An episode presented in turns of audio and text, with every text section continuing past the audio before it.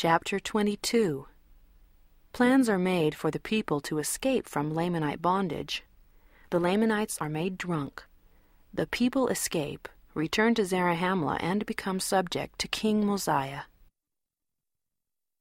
And now it came to pass that Ammon and King Limhi began to consult with the people how they should deliver themselves out of bondage. And even they did cause that all the people should gather themselves together.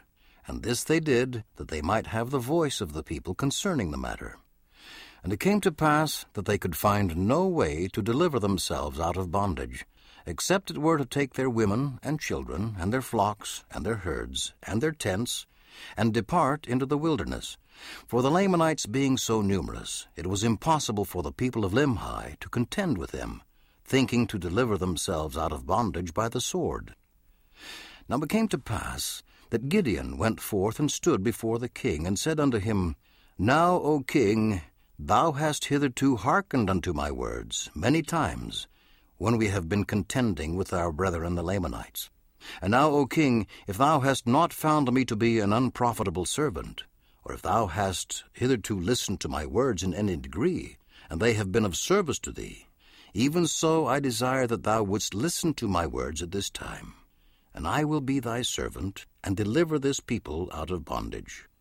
And the king granted unto him that he might speak. And Gideon said unto him, Behold the back pass through the back wall on the back side of the city. The Lamanites, or the guards of the Lamanites, by night are drunken. Therefore, let us send a proclamation among all this people, that they gather together their flocks and herds, that they may drive them into the wilderness by night and I will go according to thy command, and pay the last tribute of wine to the Lamanites, and they will be drunken. And we will pass through the secret pass on the left of their camp, when they are drunken and asleep.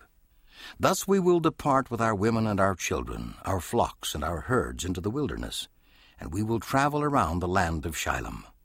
And it came to pass that the king hearkened unto the words of Gideon, and King Limhi caused that his people should gather their flocks together, and he sent the tribute of wine to the Lamanites, and he also sent more wine as a present unto them.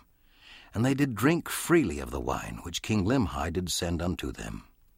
And it came to pass that the people of King Limhi did depart by night into the wilderness with their flocks and their herds, and they went round about the land of Shilom in the wilderness, and bent their course towards the land of Zarahemla, being led by Ammon and his brethren. And they had taken all their gold and silver, and their precious things which they could carry, and also their provisions with them into the wilderness, and they pursued their journey.